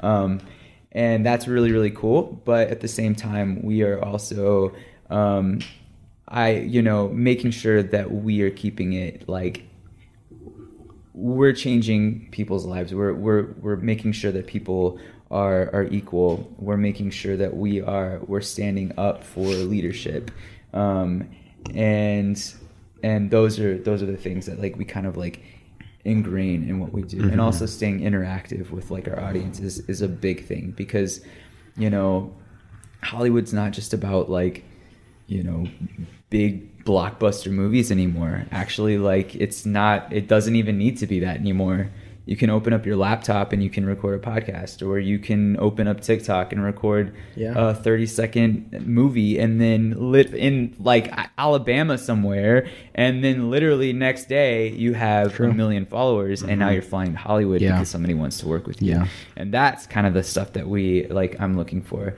um, and that's what i love to create um, so making sure that things stay creative making sure that things stay interactive That's um, interesting. and that's what i love yeah We have almost a million views on a YouTube video that we uploaded five days ago. Really? Yeah. Was it with Nolan? It was the one with Ashnikko. Ash With Ash- Nico. Or sorry, oh, I mean really? sorry, five hundred thirty-seven thousand. But like, Hey. that's impressive, dude. That's Yeah. crazy. So we made this YouTube we, we made this YouTube channel um like last minute because we noticed that people were like taking our videos and then posting them on YouTube. And if you don't know much about like YouTube and like the back end of YouTube, you can like claim any anything that people upload of your content. So if you like if I if someone uploads my video, I can say that's my video and then you get the money for that too. You know what I mean? Mm. So we were like we got to make sure that we're like hopping on this. It's cool, and we want them to be the first. We want us to be the first stop for you to see our stuff. You know what I mean? It's dope that people share it. I love it. Yeah, that's But, like, awesome. yeah. So, um, so yeah, we we we started the YouTube channel, started uploading everything up there, and it just like, I mean, like, kind of blew up a little bit. Like, it's not we're not like at you know millions of subscribers at this point, but Yeah, it's, we're getting It's doing well. No, but to your point, um, I think that's what's really exciting about Flighthouse right now is there's so many sectors that we can disrupt. It's like, you know, all of our content is meant to be consumed on your phone and more specifically vertically. Um, like obviously TikTok is a vertical um, app, but even if you look at like our YouTube content, for example, like uh, let me pull it up. Um, if you if you look at our, our YouTube content, it's all like uploaded vertically. So when you watch it. Ex- Oh, really? That Yeah. happens? Yeah, Watching it early. but it's not Oh. it's not meant to be consumed on your on your laptop because like we know all of our fans are on mobile. Yeah. Um, and yeah. so so that's just where we see the future of like entertainment going is like again not to say that not to say that blockbuster films are going to go out of business like it'll always be or there. even turn vertical. They're, they Yeah. definitely wouldn't do that. right i mean but who knows right like Yes. just with netflix and even them like all i'm saying is and i don't know if this will ever happen but it's almost kind of like because platforms like netflix have so much money almost imagine a world where they are they're putting out such quality films hmm. that it's like watch this movie on netflix a day before it comes out in theaters or something. Hmm. Which like isn't unrealistic for them to be like or or that. or I've heard that people can can people kind of somewhat predict that the way movies are going to be watched in the future is like home theaters are, are going to get more advanced and then it'll just be like oh yeah like i'll just watch this from the comfort of my own home or on my vr right. so like it could even get i'm just saying like everything has is room for disruption and technology's always done that and netflix did that with blockbuster and you know the f- like the film industry the like the movie industry has been going on for so long that like something's got to happen in the next like 30 years. But um it's that you know for flighthouse it's also like just doing stuff like this which is really cool because i think like we genuinely do stand for trying to empower like the next generation of young adults and you know kind of operating between this like what like 16 to 20 22 year old demo Yeah. um but you know we want to just like really I don't know. I mean, I, I think what we have to offer is really cool, and we're still kind of building on it, obviously. But like, we do want to expand into um, live events and you know festivals potentially, and um, you know content, of course. And but I think having substance and a mission to what we do, um, so it's not just like oh, let's just like you know what, let's raise a bunch of money, let's do a bunch of content, let's make some money. Like, I I think it's always had a very very strong mission to it, which. I think we've always discussed is like to entertain and inspire. Entertain and inspire. There's Um, like TikTok still doesn't make money, right? Like per, you, you don't make money per view. not per view, but I it hopefully it'll get there. Yeah, in the next, that would like, be. year. I think that would be huge. Yeah, it'd That be would take dope. it to the next and even now, we're launching a lot of like we're starting to launch more brands on TikTok Mm. that are all like short form mobile um, content brands, and so we have a lot of ideas. Yeah. yeah, Um, have you guys ever like failed at something? yeah, totally. 100%. Um, I think failure is hundred percent part of the process, and I, I think now we're sort of hitting a really good stride. I mean, look, like I've I've failed personally. Um, it might not look like it, but they were all lessons. You know what I mean? And that's just the right way to look at them. Is like they're not. I I know it sounds cheesy, but it's very true. Like it's not a failure; it's a lesson, and you're just gonna fail sometimes. And sometimes we're not always the best. Like I I want to get up and wake up every morning at like 6 a.m. Sometimes I'll just sleep in and yeah, I feel a little guilty, but I'm just like on to the next day. Like I'll just wake up at 6 a.m. the next day, get my workout in, and not every day is going to be perfect, you know? So like those are like micro failures on like a day to day that like, yes, we face, but then there's also like my YouTube channel never really popped off. My record label never really popped off. Like, um, you know, I had a couple businesses that didn't really make a bunch of money that I lost money on in high school, and like that's fine. Like it all led to where we're at now, which I have to be thankful for. But even for Flighthouse, like we, I, I, I feel like we really weren't succeeding all that much in, until the past like six months. Really, like yeah, we had a lot of numbers, but. I don't think we had figured out our content. I think we were spending too much on content. We weren't making a lot of money. Yeah. Like we were losing a lot of money and it felt for like the past year it was like it it kind of felt like I felt like I had imposter syndrome a little bit mm-hmm. where I was like why does everybody what am I even doing, right? Cuz this was before the TikTok thing happened. This was before a lot of really cool press came our way and most more importantly a lot of success in our content numbers and a lot of success financially that we're now having. But yeah, like for a while it was like I don't know, I felt like we were kind of like dir- you know, not directionless, but not, I don't think any of us had the answers, but we tried and tried and tried until we figured it out. Yeah. It was just, yeah, taking those failures and just like moving and moving and moving. Sometimes failure, like you need failure. Like you really do. I think that you, uh, as soon as you recognize it and identify what it is, then it kind of makes you like, all right, got to move on to the next thing. But the most important thing is to take action. Yeah. right? Like you should never, never, ever, ever fear fa- failure. Um, and I don't think, I don't feel like we do much at this point, right? Like we don't really, f- I don't fear failure of anything. It's like, all right, on in the next. Like, yeah, let's figure it out. Yeah. You're it's gonna happen. Like it's gonna happen, but you don't know unless you try. What's one thing that like you guys um are wanting to do right now that maybe you're fearing failure of, if anything? Well, Asking um, someone out to prom. So last year, uh, I ran for I ran to be my student body president, Mhm. but um, I lost. And then so and then, but the new ASB advisor, he's encouraging me to run again, and I'm still debating Do it. whether to do it. Do you wanna do it? Because I already failed in the past, and I don't want to lose again. Do you want to do it though? Do you want to? Yeah, I do. do it. Like, just tr- what what did you? If you can articulate it, what did you learn from the last time failing that you feel like you can apply now, if anything?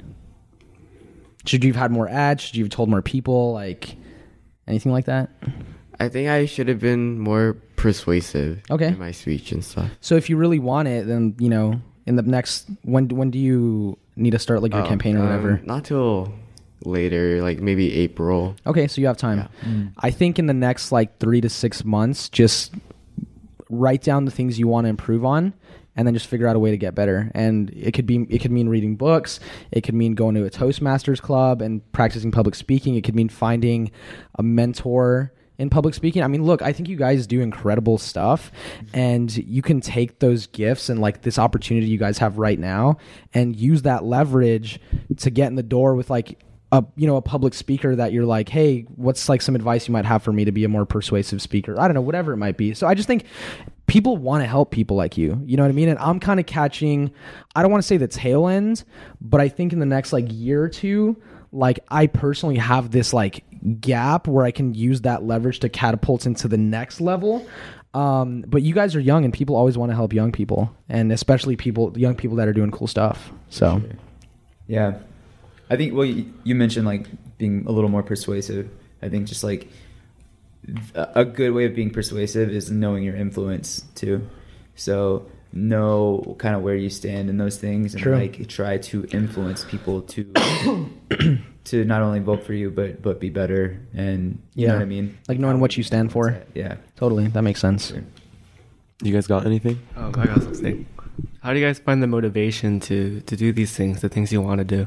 The things we don't want to do The things you want to do. Oh, I think it's pretty intuitive. Like I, I think, I don't know. I mean, I feel like some you either to an I don't. I mean, to an extent, you kind of have it or you don't. You know what I mean? But also, look, like you might be asking that question, being like, and I don't know. I'm just. I'm not saying you don't. I'm just saying anybody could ask that question, and the assumption is that you lack motivation. But there's a difference between lacking motivation and having and and fearing failure fearing boom boom boom. Because like you know in your mind like like you don't have to know who you want to be but if you know that person you want to be that's all the motivation you need.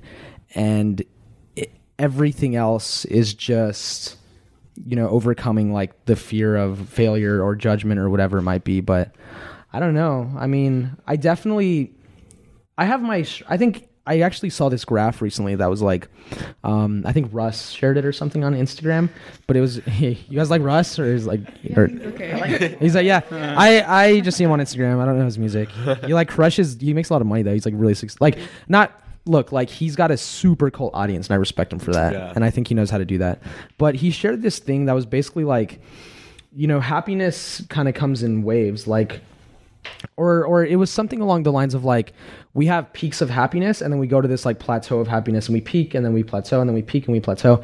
And that's just like i think a lot of people are like that right? Like you'll sometimes you'll get in your swings where you're like i got this like let's go. And then you know i don't think anybody's really like happy all the time. Like Yeah, for sure. you can have like good energy and whatever but um i don't know. My motivation's been pretty like intuitive i guess but also again I, I don't at this point i don't really fear failure like that much in in a project sense Yeah. Um, how do you find motivation? I think that you have to jump on the opportunity as soon as you feel motivated. mm. Jump into it really, really quickly, and you're probably going to fail. Yeah, that's part of it. Um, or you might not, and that's even better. But jump into it and then know that you're going to have to take a little time to learn. There's going to be a, a, a period where you just have to learn and you have to be okay with probably sucking really bad. Mm. That's a good point. Like um, jump on it when you have the yeah. motivation. yeah. So, and that in itself can be motivating if you look at it in a, in a more positive light, right? It's like, all right, this I'm gonna fail. That's cool. Like I'm okay with that. Um, and then also surrounding yourself with a team and a culture like you guys have um, to to keep pushing you. Yeah, keep the when when you don't want to do it. There's, I mean, there's definitely times when I've just been like so exhausted, and Jacob's like, "Hey, dude, like you got this. Like you can totally, you can totally make it happen." I think that you're just like, you're not like you're seeing something in yourself that like no one else sees. So it's like you know, have the team that that can push you through that too. And You know what gives me a lot of motivation too is like just I mean, look, I think there's a few pillars to it, right? It's like we can accomplish whatever we want in this life. Like we really can. Like whatever we set our minds to, we can make happen. And it we're to go through our like imperfections and our doubts, but like we can do anything that we want to do if we set our minds to it. Um second though, I think just like stepping out of your comfort zone in the sense of like not. I mean, yes, it's great to have a great team and empower each other, but like learn what else is out there. Like if you guys are podcasting, like what's going on in the like you know, do you guys want to come to our studio and like check that out and you know meet a bunch of new people and see what that's all about, right? Because like for me, when I go to New York and you know Palm Desert and I'm meeting all these people, you learn how much bigger the world is beyond this bubble that you live in in high school. You know what I mean? And and that gives me a bunch of motivation. That's probably one of the most motivating things for me is just realizing, dude, you guys, I guarantee you, like you take what you have and you walk into Spotify or wherever, which is like a very realistic thing. And I guarantee you they're going to be like, this is really freaking cool what you guys are doing. This is where we think it can go and this is how it can mm. grow. And there's nothing that motivates you and gives you more clarity and vision than when you step out and you learn like, how much people value what you're doing mm-hmm. right because i i get it that and i think you guys talked about this on one of the episodes you were like sometimes i forget who said it you were like sometimes i don't really feel like anybody really cares or really like listens did some when you guys say that I think I did. yeah, it was you. But also, don't you guys get a lot of feedback? Like, hey, you really help push. Yeah, and that's Yeah, we for, do. Yeah, for me, that's not the most motivating thing to me, but it like it's cool. Like when someone's like, "Yo," like one of my vlogs. The, one of my yeah. vlogs the other day, they were like, "Yo, Jacob, you're an inspiration," and blah blah blah blah blah. And like, that's my one of my main goals through doing that is just to like inspire, and so to get that validation is cool. But I'd say, yeah, I mean, look quote me on what I said earlier. With what you guys have right now, you guys are in a unique position. And on the topic of like insecurities and whatever, like, yeah, there might be that dude in you know that plays football that or whoever that like looks super social and good looking and you know r- cool guy, whatever. But like he doesn't have this or he or she doesn't have this, and mm.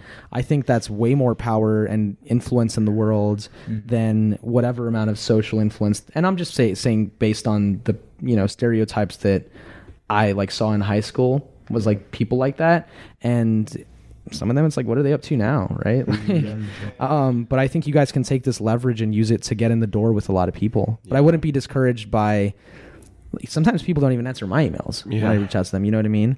Uh, but you got to look at the ones that do. Mm. yeah. That's interesting. Do you talk to anyone from your high school?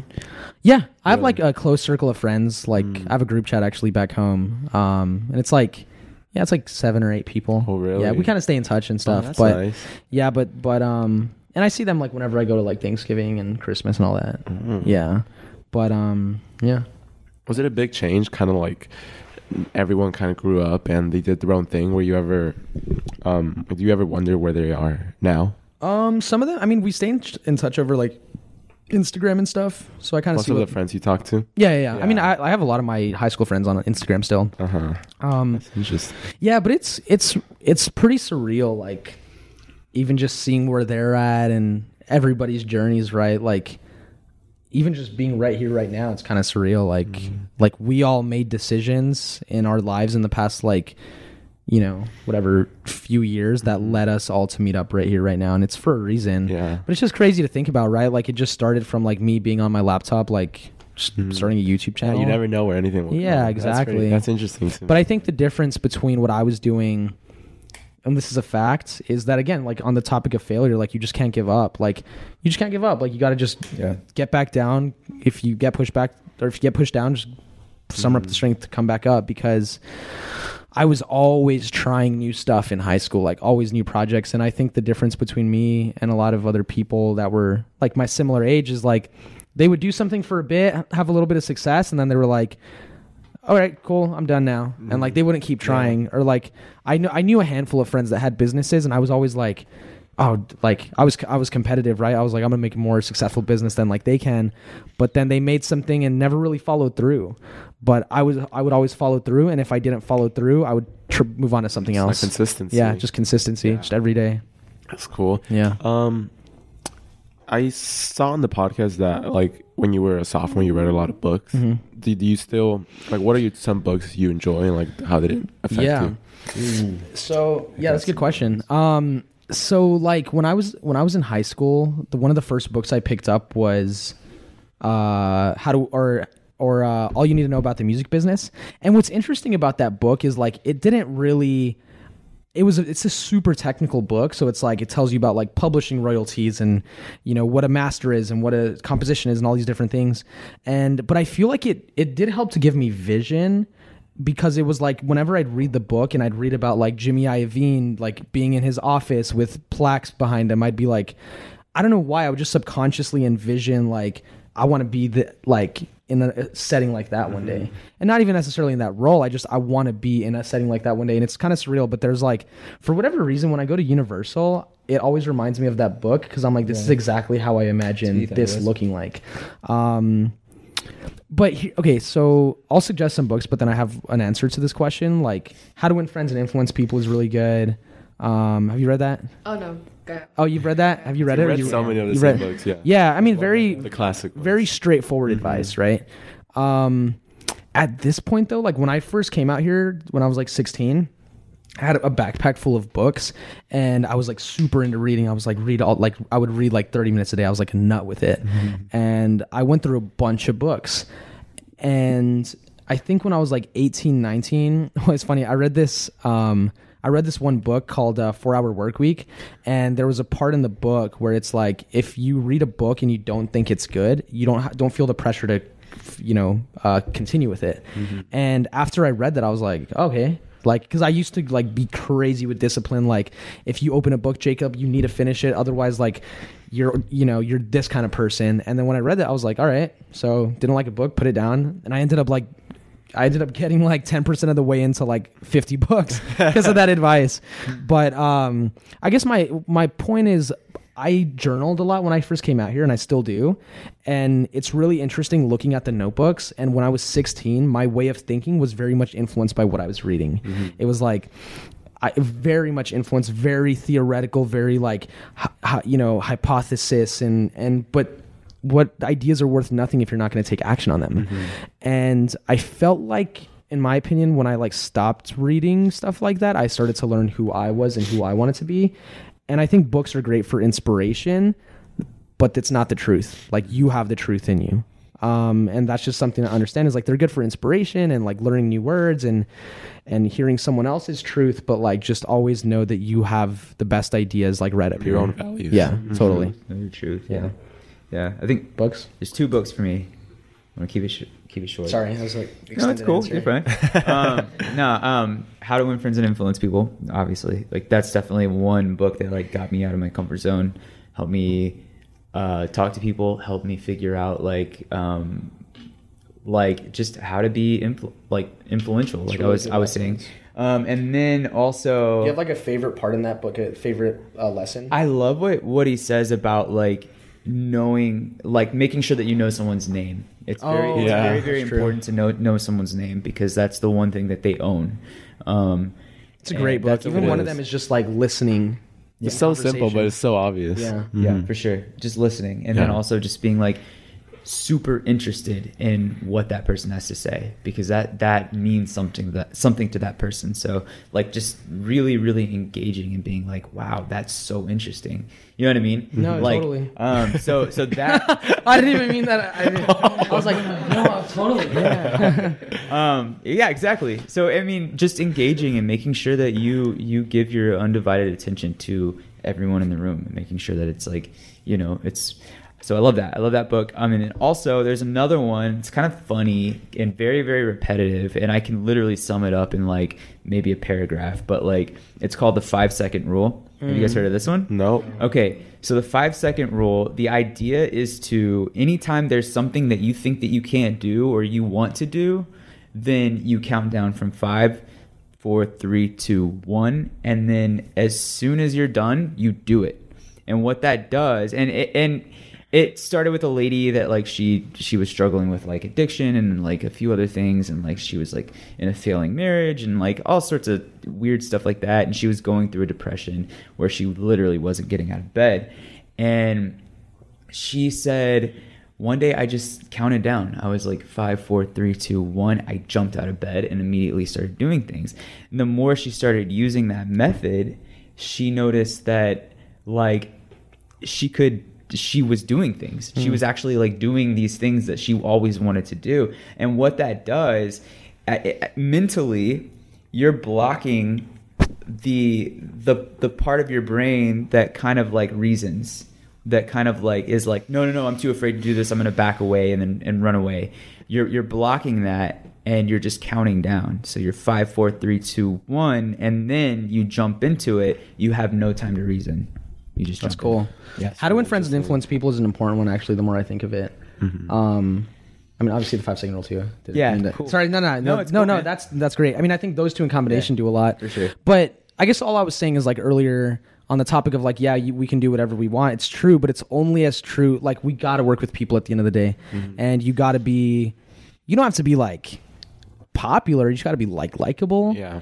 And I think a lot of it starts with like just being authentic. Like that's one of the you know just like don't fake who you are. But like yeah, like it has like there's you know it's like smile like it says the smile like listen to what people have to say like very simple stuff that really isn't that hard but if you apply like you just become a better people person um because you know you don't want to like bottle in these ideas that you have totally That's interesting. That five second rule. That Yeah, I was gonna say, Drake. Um, Yeah. I'm an overthinker. Uh-huh. I think a lot, right and that like stops me from doing the things I want to do. for sure So I think yeah, by like applying the five second rule, yeah that takes out the reasoning, and like, I'll overthink less, yeah and I'll just do what I wanted to do. It's Yeah. it's So- magic.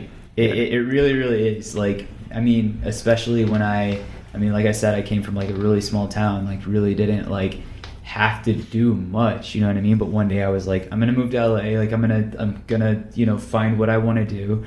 Um, and I literally applied the five second rule. I was like, all right, I'm gonna go that's cool find this job here or something. Five, four, three, two, one, done. I'm gonna talk to this person. I like that. You know what I mean? And like I did it every single time. And you just don't give yourself any time to reason. Just make you know what I mean? Like just place it in your mind, try it a few times, and it works every time. that's cool i like that It really that is. is interesting. Pretty, You know, I think the last thing I want to talk about is that we didn't touch on is you know your parents. How do they Mm. affect you? Um, were both parents there? Mm. Were your like parents strict? You know, how was that? Um, yeah, so I grew up uh, in a very, very strict um, home, uh, and my dad was a missionary, and uh, my my mom did whatever he said to do, basically, you know. So um, he's a he's a great man. Uh, he's got a great family now. Um, but um, I, you know, like I, I never really, I don't think I had that relationship with him. Um, and so my mom was definitely the one. I'm fine. uh, no, I, my mom was definitely the one that I confided in a, a ton. Um, we, uh, my parents divorced when I was 12, and then we moved to uh, like that small town. Um, and I just really, really. Uh, confided in her and I was with her at all times and she she instilled like a lot for me and she taught me how to be kind she taught me how to how to work and how to like you know do all those things and then um then she met my stepdad who's amazing um, like just an old like punk dude, like, like yeah, like super blonde, spiky hair, and like taught me how to like punk music and read s- scary books and like you know go to haunted houses and cool stuff like that. And so, um, I mean, we talked about music all the time, and like he like loosened my mom up a little bit and was like, no, he can totally do that. Like, just let him do his thing, you know, like let him figure it out. And like, so I, I, I have a, a very supportive family. Um, even my, my biological dad, you know, he's, he's supportive of me, um, as well. We might not have that relationship. Do you have any anger towards him? Do I? Um, Dad, if you're listening to this, yeah, right. I, I don't I don't think that I have anger towards him. Hmm. Um, and it's important not to be angry because as soon as you you build that anger up, it turns into bitterness, and bitterness rarely goes away. Um, so I don't have any anger towards him. I have a lot of confusion. Um, Mhm. I I don't really know why he did some of the things he did, and I don't even know if he knows. Um, and sometimes when I think about it, I'm kind of like, um, yeah, why? Like, what? what's going on? Like, why? Why did that happen? And if he didn't do this, then you know maybe I would have been a different way. Mm. Um, so I, I I definitely try not to think about it a lot, but the more I I have like kind of like talked about it, um, and then kind of like reconciled with it, like I've gotten a lot better from it. Mm. Feels cool. Yeah. Nice. Uh, parents. Um, yeah, I mean, my my uh, my parents were together for like twelve years, I think, or not twelve years. Excuse me, until I was twelve, and then they got divorced. And it like I kind of saw that like lead up, like the two years prior to that happening. You definitely, I definitely felt the tension, um, which is interesting, right? Like I always think about like what they saw in each other when they first met and how it kind of derailed because ev- all relationships are kind of the same whether it's romantic professional friendly like it's communication it's you know like i think even you know we we like even every now and then like you'll kind of tell me like or we'll kind of talk through stuff every it doesn't happen a lot but we talk through stuff which i think is healthy. But um yeah they they got divorced when i was like 12 but I, it didn't really affect me too much. I mean like I still kind of saw my dad on the weekends and like after school and stuff, and I'd live with my mom, and they're kind of like they're like water and oil in my opinion. Like they you can't put them to like you cannot like I, I if I'm gonna see my dad, I'll see my dad. If I'm gonna see my mom, I'll see my mom. But like them together, just like it isn't compatible, which is fine. Like some people just aren't compatible. Um, but yeah, they were all very supportive. My dad's like a, per, a very creative person. My mom is like very positive, and I think like I get a lot of qualities from both of them.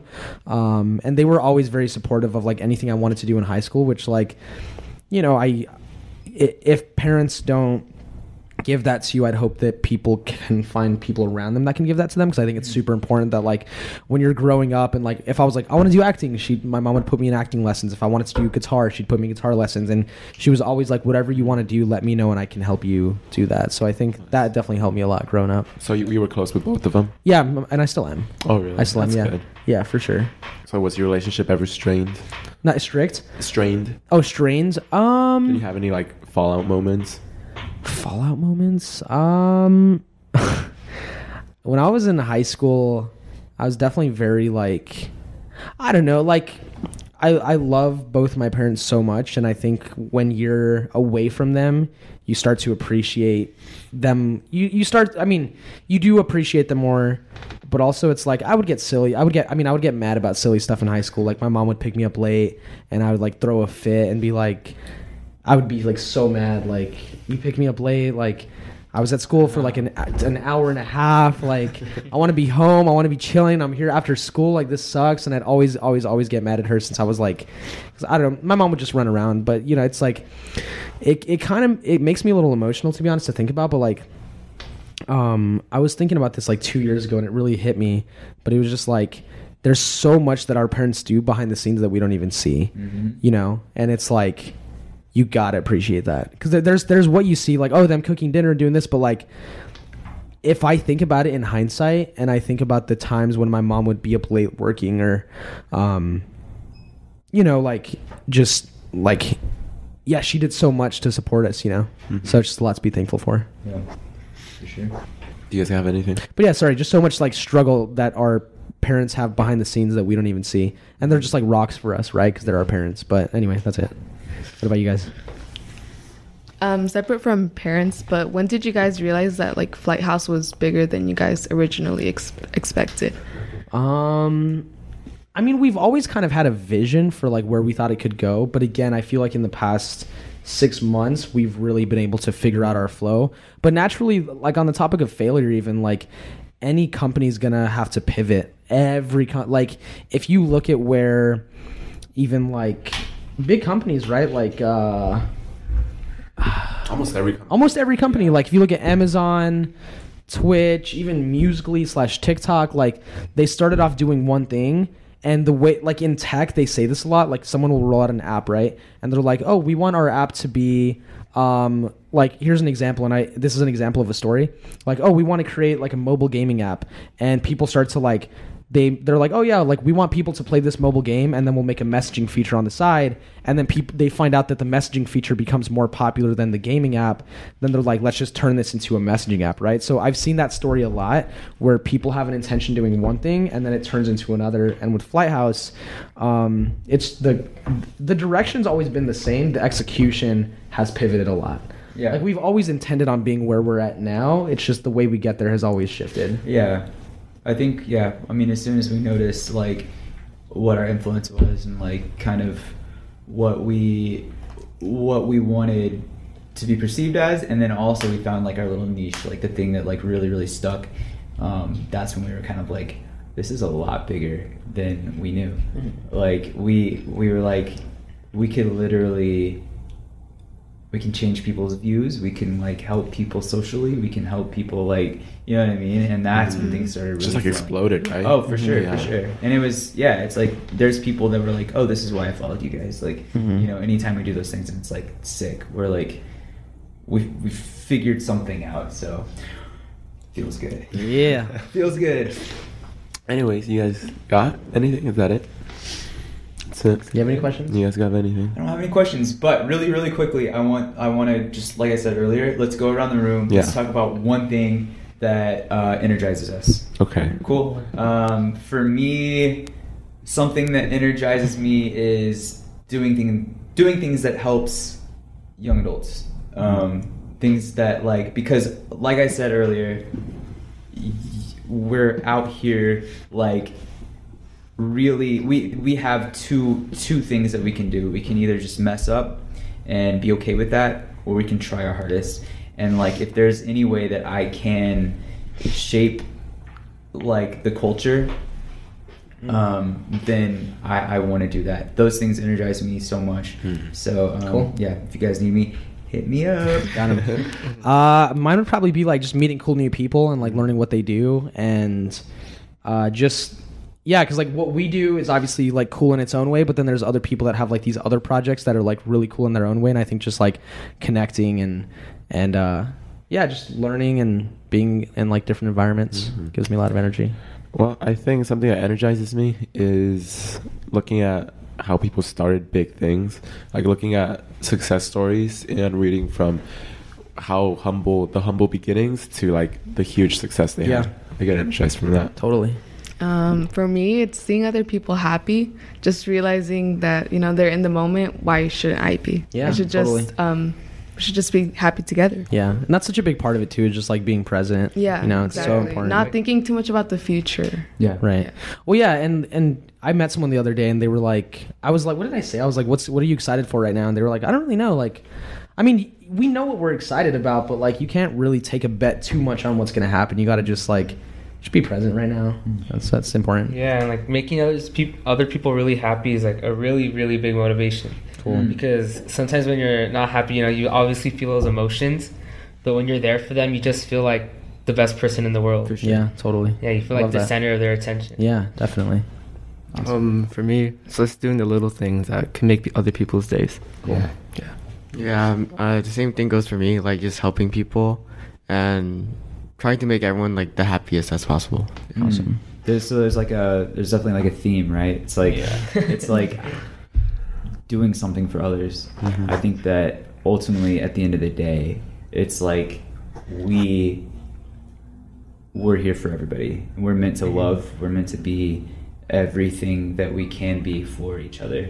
You know what I mean? That's Yeah. what it seems like. Yeah. hmm Helping other people, Yeah, that's a huge sure. part of it. That's so sick. I love Yeah. it. Um, all right. Well, thank you, Jacob. Jake, Yeah. for Thank having me you. and being Dynamic here. duo. Um, where, Na, do na, we, na, uh, where do we find you guys? Uh, at Flighthouse on every platform, At Flighthouse on every platform. and then I'm uh, I'm Jacob Pace on Instagram, yeah. Twitter, LinkedIn, TikTok, MySpace. Uh, um, at Flighthouse. Always look for Flighthouse. Um, and then you can find me on Instagram and Twitter uh, at Jake A. Trevino. My last With name little- is T R E V I N O at Jake A. Trevino. All right. Yeah. Well, Jake, Jacob Pace, and Jake Trevino. Thank you. Thank you so All much. right. Appreciate you guys. Y'all are awesome.